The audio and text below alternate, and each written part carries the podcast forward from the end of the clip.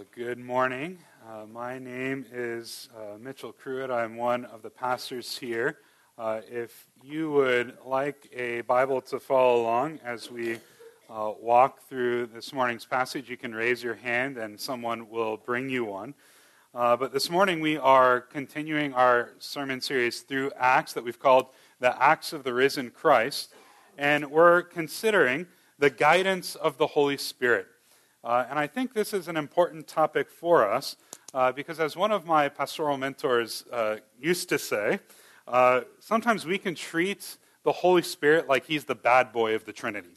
Uh, and although this attitude is not appropriate for the third person of the Godhead, uh, sometimes we react this way because of the nature of the Holy Spirit.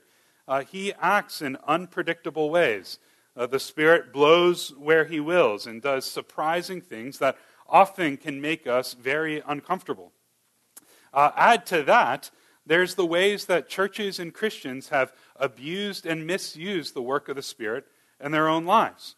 Uh, think of the ways uh, that these churches can sometimes be characterized. Sometimes they're marked by elevating feelings or impressions over the Word of God.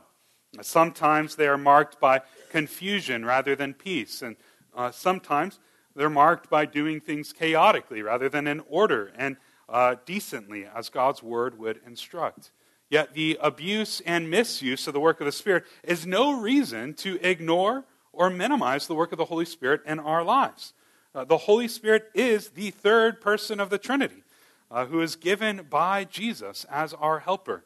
And Jesus says it's to our advantage that he go away so that the Holy Spirit can help us as he guides and directs us. And so we would do well to be sensitive to the Spirit's work and guidance in our lives. Yet, there's two difficulties, at least, in being sensitive to the guidance and direction of the Holy Spirit. Uh, first is we often misunderstand the nature of discerning God's will for our lives, but we also misunderstand the role of the Holy Spirit in leading us into God's will. Uh, first, we can wrongly conceive of God's will as a dot that we can easily miss. It's something that's narrow, small, that if you just make the wrong choice, you end up totally outside of His will. Some of us have experienced this as we thought about our college choices, fearing that if we choose one college over another, we might somehow end up outside of God's will for our lives. Uh, some of us have faced this when we've chosen jobs, thinking that if we choose this job or that job, we might somehow mess up God's plan for our lives. We think if we pick the wrong person as our spouse, if we pick that person instead of this person, we might somehow ruin God's purpose for our lives. But our God is not so small that our decision could ruin his plan for our life. Let alone, that's not actually how God's will works. God's will is not a dot that can be easily missed, uh, but rather a circle that establishes boundaries that we are free to explore and roam within. The, the boundaries of that circle are God's Word. so, as long as a decision does not clearly violate a principle of God's Word, we are utterly free in Christ to decide this or that. So, this college or that college, you're utterly free in Christ to decide. This job or that job, as long as they're not asking you to compromise your integrity or to compromise faithfulness to Christ, you're utterly free in Christ to decide. This person or that person as a potential spouse, as long as they know Jesus and are growing in Christ with you towards Him, you are utterly free in Christ to decide. And it's these kinds of decisions, then, the ones that are within the boundaries for which God's Word has established, that the Holy Spirit's guidance then becomes so important as He leads, guides, and directs us in the decisions we're utterly free in Christ to decide. But sometimes we can downplay this work in our life by the Holy Spirit because we've heard people violate this principle. I'm sure at one time or another, we've heard someone say, The Holy Spirit's leading me to do something that we all know is explicitly forbidden by Scripture. Uh, most often I hear this around relationships. Someone trying to say, uh, you know, I think the Holy Spirit's leading me to date this unbeliever. Maybe I'll be able to effectively reach them. Although Scripture clearly makes the case that's not to be. Or perhaps the Holy Spirit's leading me to pursue this unbiblical divorce that we know Scripture does not allow. Or perhaps I've heard this even among pastors who've disqualified themselves. The Holy Spirit's leading me into this affair. I need this to continue doing the ministry. Let me just tell you the Holy Spirit does not lead you into sin. These things tend to equate a person's desires with the leading of the Holy Spirit. But the Holy Spirit will never lead us to act against His word. And so instead of limiting, minimizing, or even ignoring the very real leading of the Holy Spirit, because at sometimes people have used or misused the Holy Spirit to justify sin, Instead, we ought to grow in sensitivity to the guidance of the Holy Spirit and better understand how he guides us and directs us. And this is what our passage in Acts chapter 16, verses 6 through 15, will help us to flesh out. As we walk through Acts chapter 16, verses 6 through 15, we'll see that this text is tailored to teach us that we need to be sensitive to the Holy Spirit, or to the guidance of the Holy Spirit. And we'll see that we need to be sensitive to the guidance of the Holy Spirit by considering how the Holy Spirit guides us and why the Holy Spirit guides us. The Holy Spirit uses closed doors to guide us. The Holy Spirit uses open doors with a wise, godly community to guide us. And the Holy Spirit guides us to glorify Jesus for the good of others. But before we dive into God's Word, let's pray. Uh, Heavenly Father, we do want to be led by your Spirit. Uh, we confess that we do ignore that at times and go our own way at times, yet at the end of the day, those of us who are in Christ long to glorify you with our lives and long to be led by your Spirit. And so we ask that as we come to your word this morning, you would use your word to produce in us a sensitivity to your Spirit, a humility to listen when you speak. And so, Lord, we also ask that in doing that, you would guide us to honor Jesus, to love him more, to glorify him in all that we do. And so, Lord, we ask that you would help me especially to preach your word clearly, faithfully, and passionately, so that Jesus would be made much of this morning, and so that we would all make much of Jesus as we live for you throughout the week. We ask this in his name. Amen. Well, if you've not turned there yet, I invite you to open your Bible to Acts chapter 16, verse 6. Uh, if you're using one of our community Bibles, you can find that on page 925. Uh, if you're not familiar with the Bible, you'll be looking for a big, bold 16. That's a chapter, followed by a small number 6. That's a verse. And once you've found it, let me encourage you to uh, ask God to help you hear from Him this morning. Uh, you know the burdens you have. You know what you're hoping to hear, even out of a topic like this. So ask that God would speak to you this morning.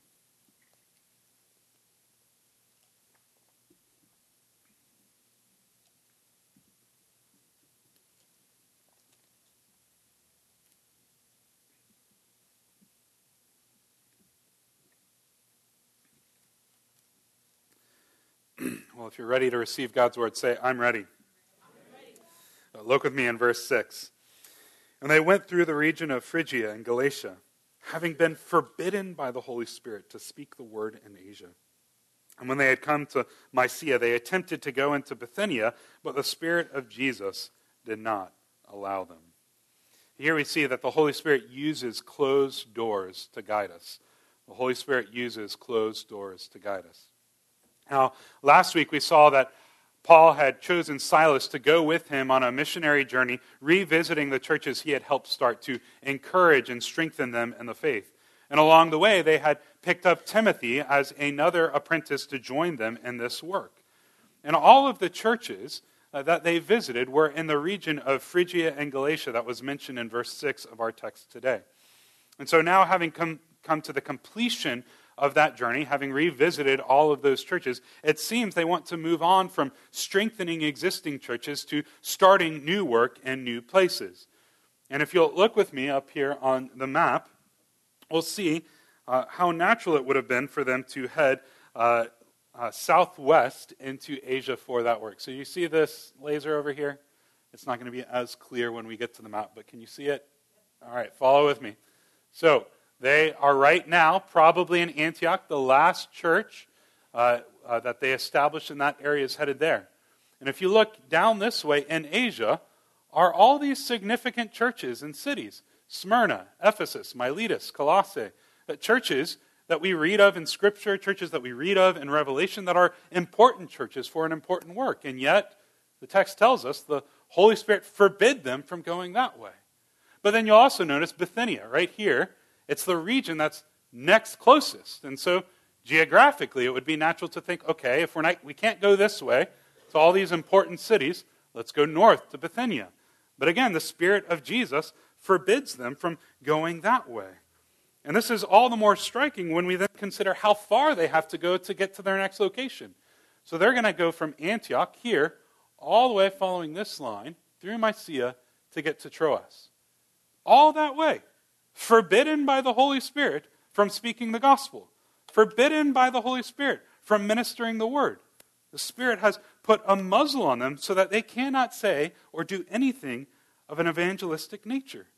Although this is a bit shocking that the Holy Spirit would muzzle evangelistic ministry, clearly, again, it's the Holy Spirit who's guiding them. The text tells us the Holy Spirit forbid them. The Spirit of Jesus did not allow them. And yet, our text is not specific in how that forbidden come. It could have been a variety of things. It could have been a divine vision. We'll encounter one later. It could have been that God withdrew a sense of peace. It could have been that they were warned that the roads were marked by bandits or had fallen apart and so they couldn't make the way. It could have been another set of circumstances. Ultimately, we don't know. But we know that the Holy Spirit closed that door of work to them in their lives. And the Holy Spirit guided them through closed doors. And when God closes a door, I'm sure you're thinking of the phrase, but that's not right uh, when God closes a door, it does not mean that he opens another one. It just means that God's will is not to go through that closed door. That's all a closed door tells you. And one of the ways the Holy Spirit then guides us is by closing doors to say, don't go that way. Now, every now and then you'll hear someone who says something to the effect of, I know that this is God's plan for my life. Or more specifically, often in ministry, I'll hear people say, I know that God has called me to ministry. But listen, if God never opens a door to you in that area, I don't care how much you desire it. That is not God's plan for your life. That is not God's will. If the door is shut, that is a clear indication God's will is not that path.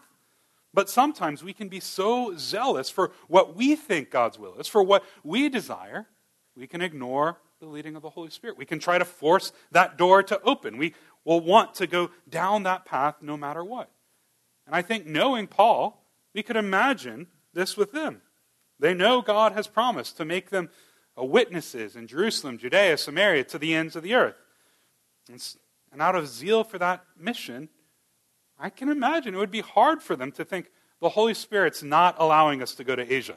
The Holy Spirit's not allowing us to go to Bithynia. And they might easily rationalize the Holy Spirit couldn't possibly mean that. The Holy Spirit couldn't possibly want us to stop doing this evangelistic work. So let's figure out how to make that mission happen in these particular places. And then instead of following the leading of the Holy Spirit to something He clearly has a plan for them in, they go to Asia or Bithynia, ignoring Him instead. But when the Holy Spirit closes a door, we need to be sensitive to that leading.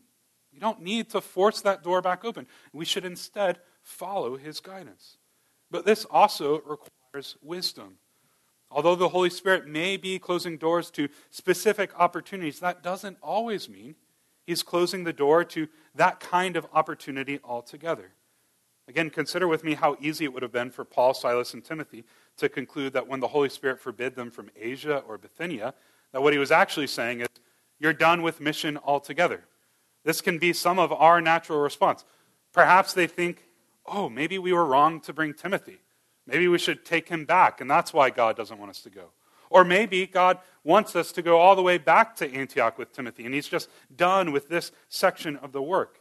This can often be our immediate assumption. If one temptation is to force going through a closed door, the other temptation can be to assume that a closed door to a specific opportunity means closed door to all opportunities like that.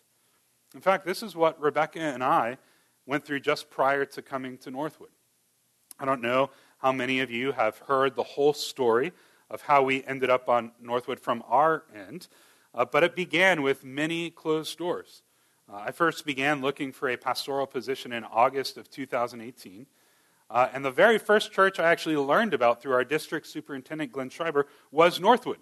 But it would be another eight months before I heard from Northwood for the first time in April of 2019. And in those eight months, I experienced so many closed doors that it called me to question whether I ought to be going into ministry at all. First, the church I was serving in decided not to offer me a permanent position, even though they were saying, We sense that you are gifted and qualified for ministry. And then I think it's safe to say in the next several months, I applied to something like 100 positions and heard back from none of them. And so as I headed into December of that year, I began to wonder maybe the Lord is preventing me from going into an existing work. And so we began to consider whether the Lord would lead us into church planting.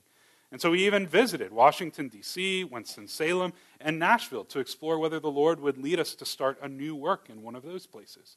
And in Nashville, we actually connected with a church that said, hey, we'll sponsor you, we'll give you a staff position, we'll even send out people with you to start a church, but you need to go be assessed as a church planter first. So I went to assessment. At the end of that assessment, the church planting assessor said, you know what? You're not ready to be a church planter. You are not a gifted enough preacher or a gifted enough evangelist to be a church planter. That door slammed shut. And then after that, we began to actually hear back from churches we applied to. And even got to uh, the second person in, in many cases. And at that point, again, doors slammed shut in our face, being told you're not experienced enough as a preacher or a leader or some other reason. All of this leading me to really wonder Lord, should I be doing ministry at all? And not having uh, the, the church that we were attending at that time offer a permanent position called that into question and never really learned why that wasn't offered. And the only thing that got us through that season was the past work of God. Yet I had to pause and ask again and again what was the Holy Spirit leading or guiding us to in this season? And now looking back, I can see how the main thing he was doing was forming my character. But it would have been so easy for me to conclude that was a closed door to ministry altogether. And again, the only reason I didn't conclude that was because God in the past had made it so clear through previous ministry and through the affirmation of the churches and people we knew that I ought to pursue ministry. And further, the support of Rebecca and the people who knew us best uh, continued to tell me that I needed to be a pastor. And add to that my ongoing desire. Never in all that time, with as many closed doors, did I actually want to give up being a pastor. And yet it would have been easy to do after seeing closed door after closed door after closed door. And in the same way, the Holy Spirit had so clearly called Paul to go into ministry, to pursue mission work. I think it's that and my own experience that allowed them to see that these closed doors were not closed doors to ministry or that kind of opportunity, but simply closed doors to specific opportunities. So, the lesson we can draw from this, again, is the Holy Spirit uses closed doors to guide us. And sometimes a closed door means the Holy Spirit is trying to redirect our path altogether. He is saying, No, your desire is not what I want for you. Please course correct. But sometimes a closed door means that the Holy Spirit is simply seeking to lead you to wait for the right opportunity. So I'd ask you this morning where might a closed door indicate that God has a different plan for your life than you have a plan for your life? And on the other hand, where might the Holy Spirit be saying no to just one specific opportunity, but not to your desire for that kind of opportunity? In order to discern the answer to that question, though, we actually need wisdom and we need the help of a community. Which brings us to verse 8. Uh, look with me. So, passing by Mysia, they went down to Troas, and a vision appeared to Paul in the night.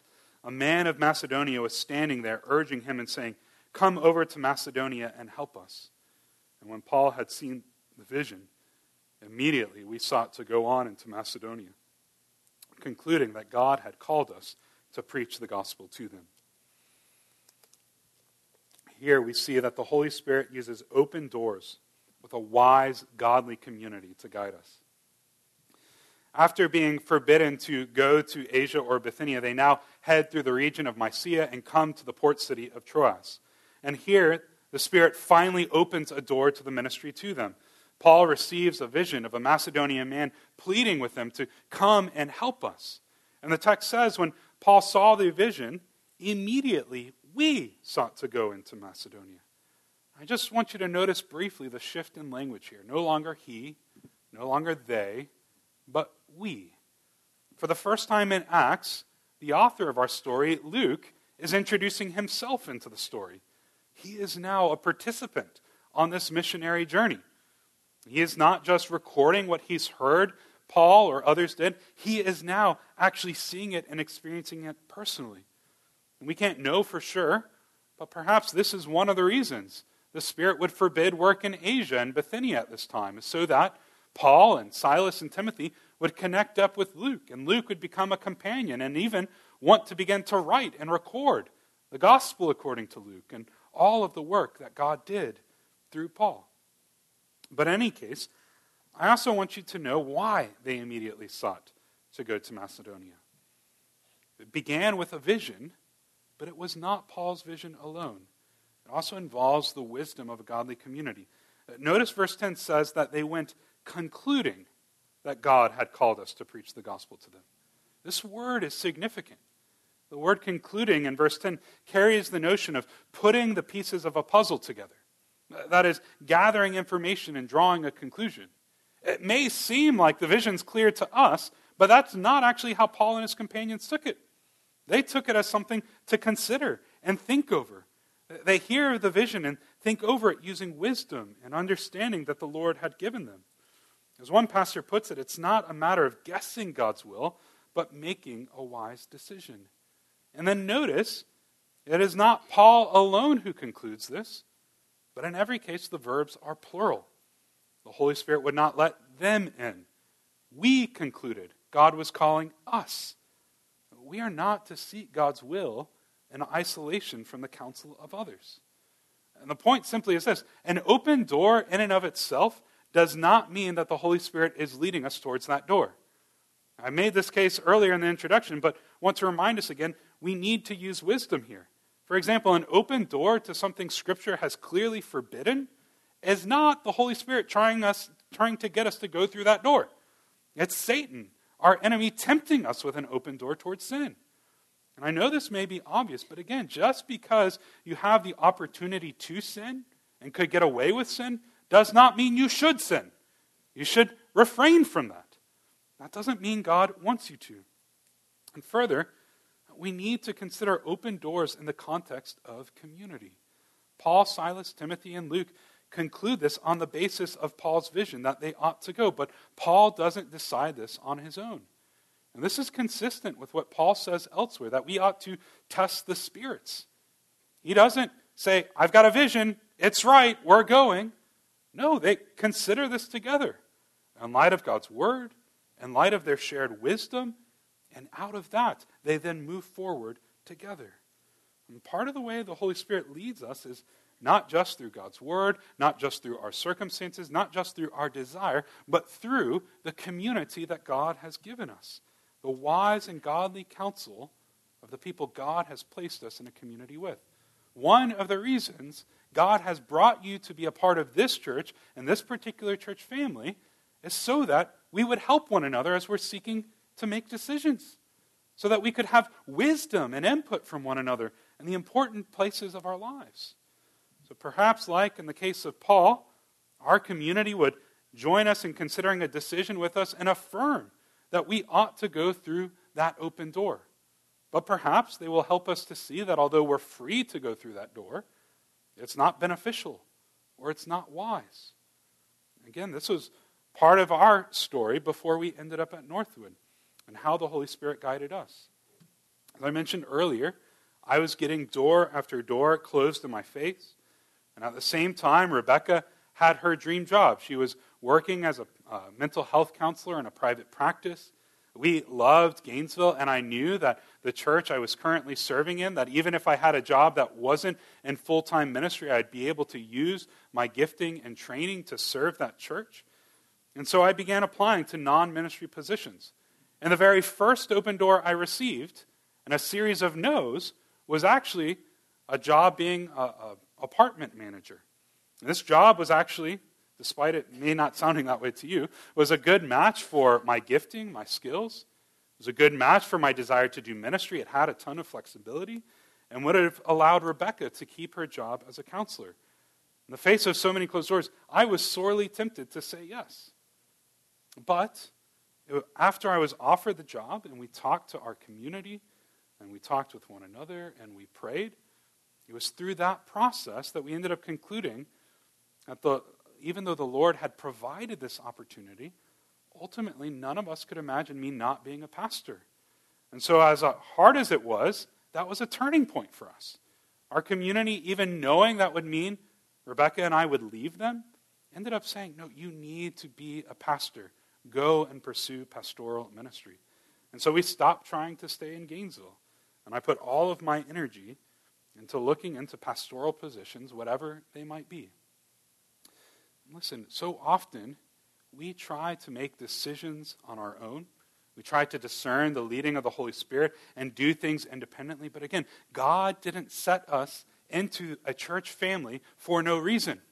He set us into this church family in order to figure out things in the context of a community so that we wouldn't have to do it on our own.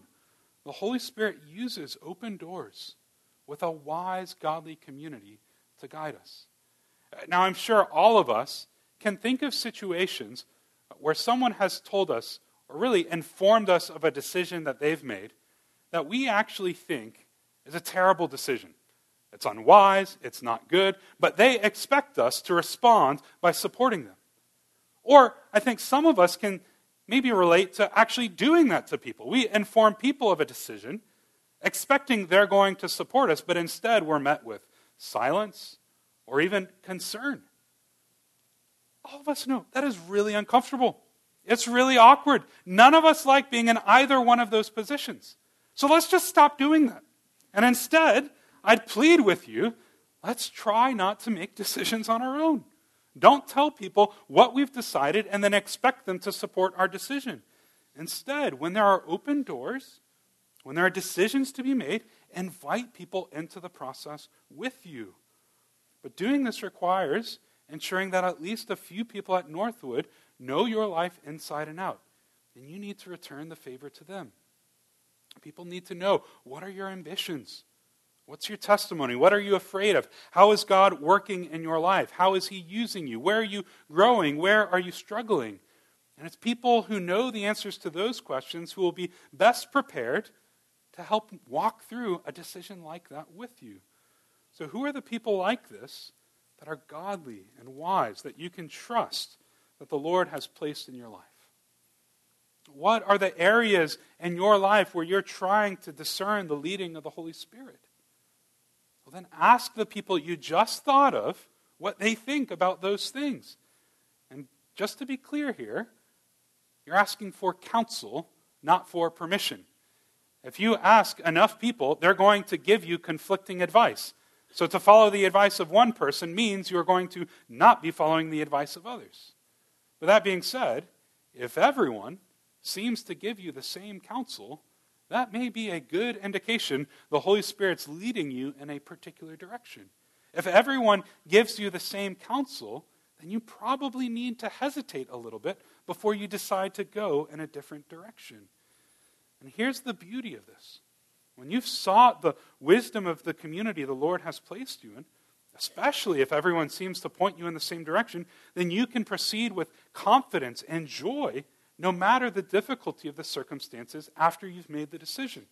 Again, this was true for us when, again, we continued to pursue ministry position after ministry position, facing closed door after closed door. What gave us confidence was knowing that our community was behind us and thought we needed to move forward. And this was true even more recently, as Rebecca and I were thinking about getting pregnant again. There were a variety of reasons why I was open to, yet hesitant about whether that would be what is best for our family. And it wasn't until Rebecca encouraged me to seek Art Noter's counsel about some of those concerns that I finally felt the freedom to set those concerns behind me and to trust the Lord as we pursued getting pregnant again. It was through the help of a community that I was able to put those burdens aside. Again, this is part of why God has not just saved us as a bunch of individuals to go running around on our own, but He has saved us into the church, into a family of believers. So, again, I'd ask you who are the people in your life who are godly and wise that you can trust with things like this? What are the areas of your life where you're trying to seek discernment of the Holy Spirit? Ask those people you just thought of to speak into those areas. And let me just say, I am so encouraged by you as a church in this area. I know this is not true necessarily for everyone, but many of you are pursuing these kinds of relationships with one another.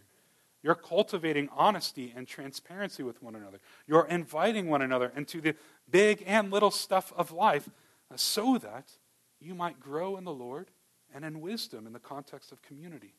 And as you do that, trust me, the Holy Spirit will lead you.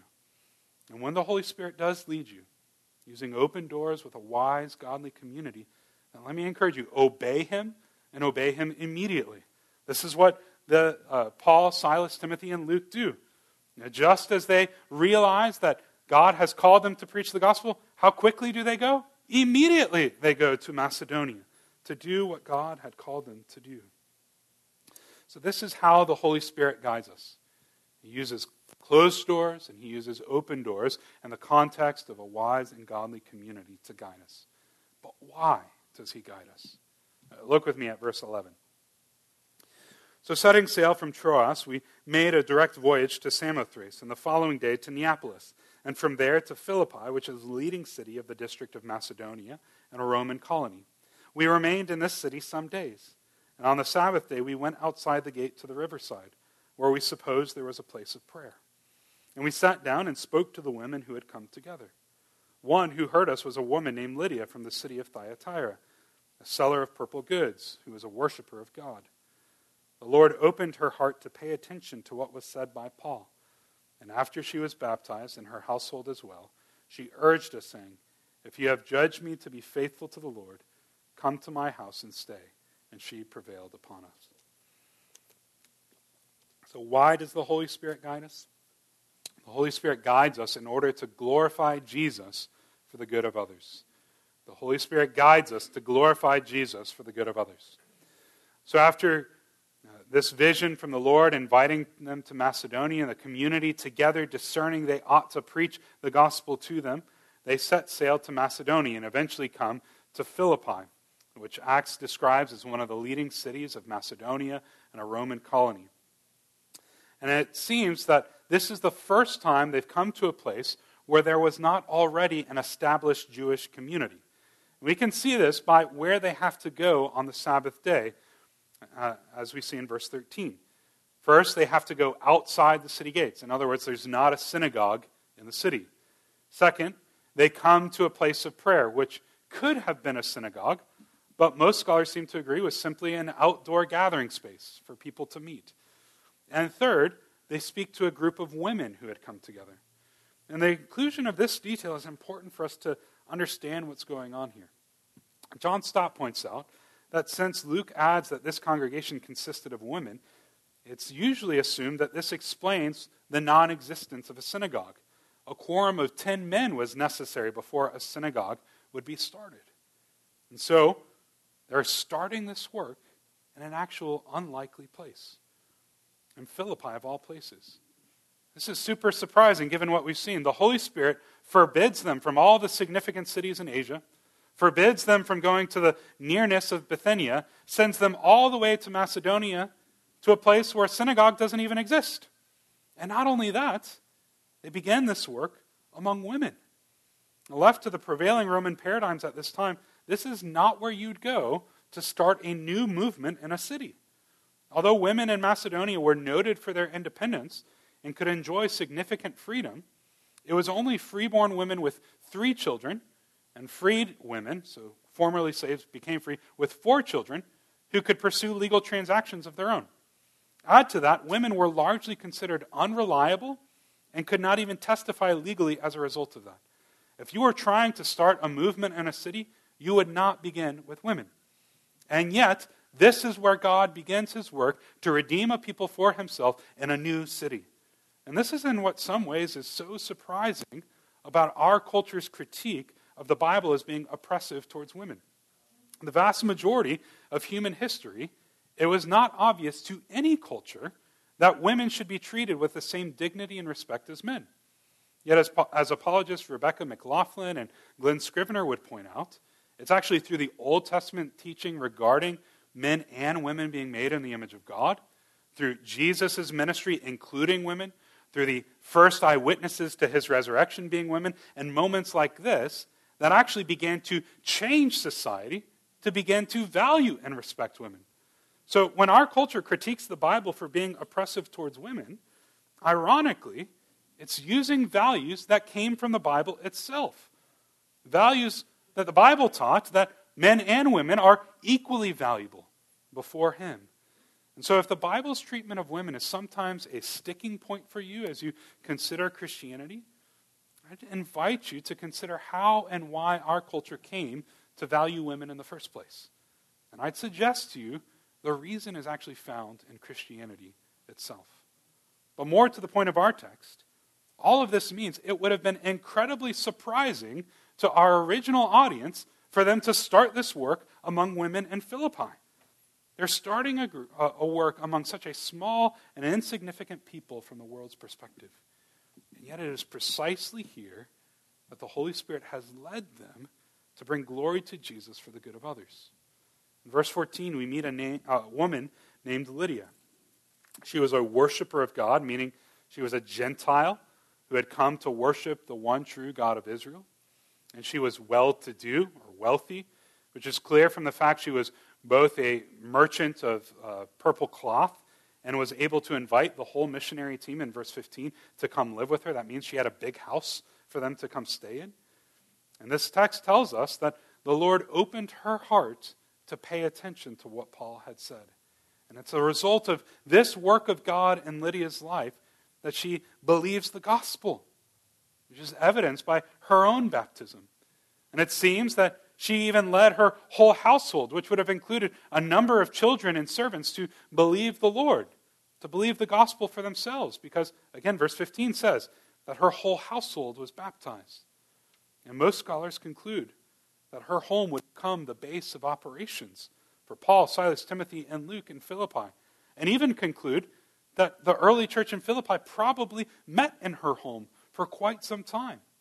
Clearly, the Holy Spirit has led them to this place at this time, forbidden them from all these other places, in order to glorify Jesus for the good of these specific people. This is for the glory of Jesus because it's first and foremost His work, not theirs. It's the Holy Spirit who led them there. And notice again, it's the Lord who opened Lydia's heart to the gospel. Paul may have been speaking, but if the Lord had not opened her heart, she would not have heard him. This is then for the good of others because it leads to her salvation, to the salvation of her household, to the establishment of a church in Philippi.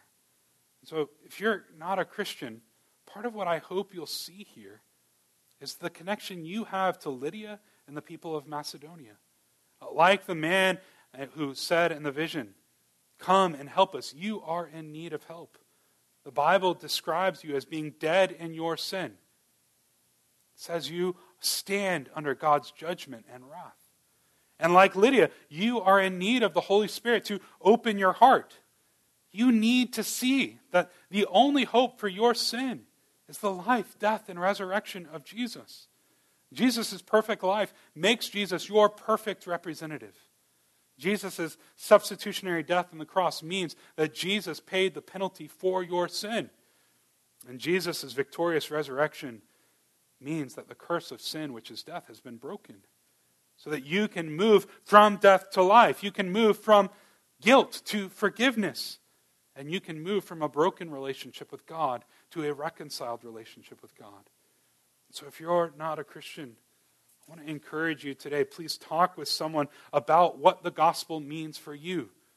Or at least read the message on your own. Consider the book of John and Acts and see if the Lord might do something in your heart to cause you to confess Jesus as Lord. And let me just say if you want to find meaning and purpose in your life, the only place you'll really find it is in Jesus. And Colossians 1 tells us that all things were made through Jesus and for Jesus. You and every single person was created for the glory of Jesus. So if you want to find meaning and purpose in your life, the only way you're going to do it is if you live for the glory of Jesus, which is the work of the Spirit. He has come to help us glorify Jesus. God desires for you to be saved from, his, from your sin and his wrath. And the Holy Spirit desires to give you the very purpose you were created for once again. This is why Jesus lived, died, and rose again. So if you're not a Christian, please consider the gospel this morning. And if you are a Christian, I want to encourage you to remember that the Lord still does the converting work through faithful messengers to the gospel. Your Lydia is waiting somewhere. Trust that when the Bible is taught, God does work in people's lives. And even if you don't have the boldness yet to speak the gospel to someone else, you can pray. And it's by praying we can reduce our anxiety about trying to teach the gospel to those who don't know, don't know Jesus yet.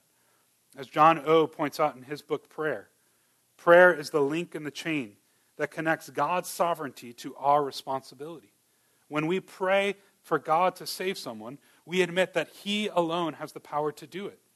When we thank Him for our salvation, it's because we know that He saved us. We didn't save ourselves. As we pray to God for salvation, we realize that God's sovereignty diminishes only our anxiety and only our apathy, not our activity. Prayer, then, is the pump at the gas station that connects us to the fuel for faithful evangelism. This is part of what we do when we gather for prayer during our prayer meetings. And so, if you need to be filled with confidence in your evangelism, I'd urge you to start by joining us tonight as we pray for, among other things, God's continued work in people's lives. And if you need some reassurance that the Holy Spirit actually does work in these ways, that the Holy Spirit actually does open up people's heart to the gospel, then I'd plead with you consider Jesus' life, death, resurrection, and ascension. Remember, Jesus has said, It is for your advantage that I go away, because I will send to you the Holy Spirit, the Helper, who will lead you, direct you, and empower you. It's the Holy Spirit who convicts the world concerning sin, righteousness, and judgment. And the good news is that when Jesus died, he really did rise again. He really did ascend to the Father and has poured out his Spirit on all who trust in him for the good of others. Jesus has promised that the Holy Spirit would come to lead us to glorify Jesus for the good of others really has come true. And so if you have trusted in Christ, the Spirit is living in you right now. The one who would lead us to glorify Jesus for the good of others is residing in you, empowering you, strengthening you, prepared to guide you to do just this. So trust his work because this is why the Holy Spirit came. The Holy Spirit guides us to glorify Jesus for the good of others. And as it relates to this broader topic of considering where the Lord might be leading us, it'd be helpful for us to consider whatever decision we're making in light of why the Holy Spirit came. So you might consider asking, how might my decision lead to the glory of Jesus and the good of others? Or you might flip that question around and instead ask, how might my decision hurt others and dishonor Christ? You probably, for any one decision, might find answers to both those questions. All the more reason to press into the wisdom of community and sorting it out. But if the Holy Spirit leads us in order to glorify Jesus for the good of others, we can be confident whenever the Holy Spirit leads us, He's going to lead us towards that. As I think about my own journey towards Northwood, despite the twists and turns, the ups and downs, the bumps and bruises, I now cannot imagine the Holy Spirit having led us to a different place. It's so obvious to me that the Holy Spirit is at work among you to bring glory to Jesus for the good of others. And it's been my prayer since I arrived, and it's my, going to be my prayer for as long as He would keep me here, that the Lord would use me in the same way to bring glory to Jesus for your good. That's why I want to be your pastor, for your good. So as we wrap up our time together this morning, I want to invite us to consider what God has been saying to us through His Word. Where is the Holy Spirit guiding you, directing you, leading you? And please, please do not let this be the last time you talk about it. If you go to lunch with people afterwards, if you come back to the prayer meeting, if you're in a small group, find an opportunity to think about this text with other people. And maybe these questions will help you. So, where might closed doors indicate that God has a different plan than your desire? On the other hand, where might the Holy Spirit be saying no to specific opportunities, but not to your desire for that kind of opportunity in general? What situations do you need to involve wise, godly, and trusted brothers and sisters in Christ to better discern how the Holy Spirit is leading you? How has the Holy Spirit already guided you to make decisions to glorify Jesus for the good of others? Finally, who can you continue praying for that the Holy Spirit would open their heart to the gospel? Let's take some time to consider God's word.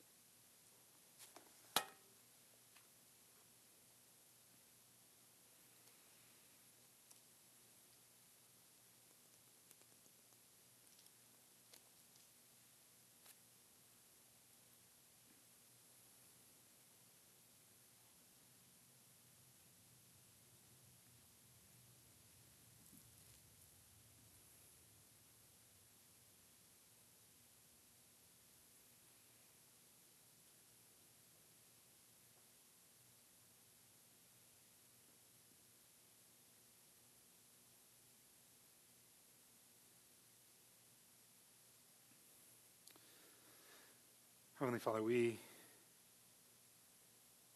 recognize that it can be very scary to seek your will in the context of community. And yet we also recognize that part of the reason Jesus died was to unite us to other brothers and sisters in Christ.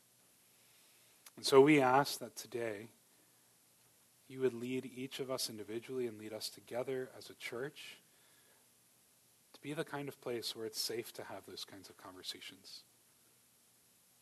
Where, as risky as it is, it would not feel risky because of the grace and love and maturity among us. But more importantly, Lord, we ask that you would be the one who leads and guides us. We say this often in our prayers, but it's true. Unless you build the house, we labor in vain. And so, Lord, we we really don't want to pursue things if you're not leading us there. We want to follow in your footsteps. We want to give our time and energy and attention to the ways that you're already working and depend upon your Spirit to continue to work. So, Lord, please help us to depend upon your Spirit. Be sensitive to His leading, to His guiding. That individually and together, our community, in our lives would bring glory and honor to Jesus for the good of one another and for the good of the world. We ask this in the name of Jesus. Amen.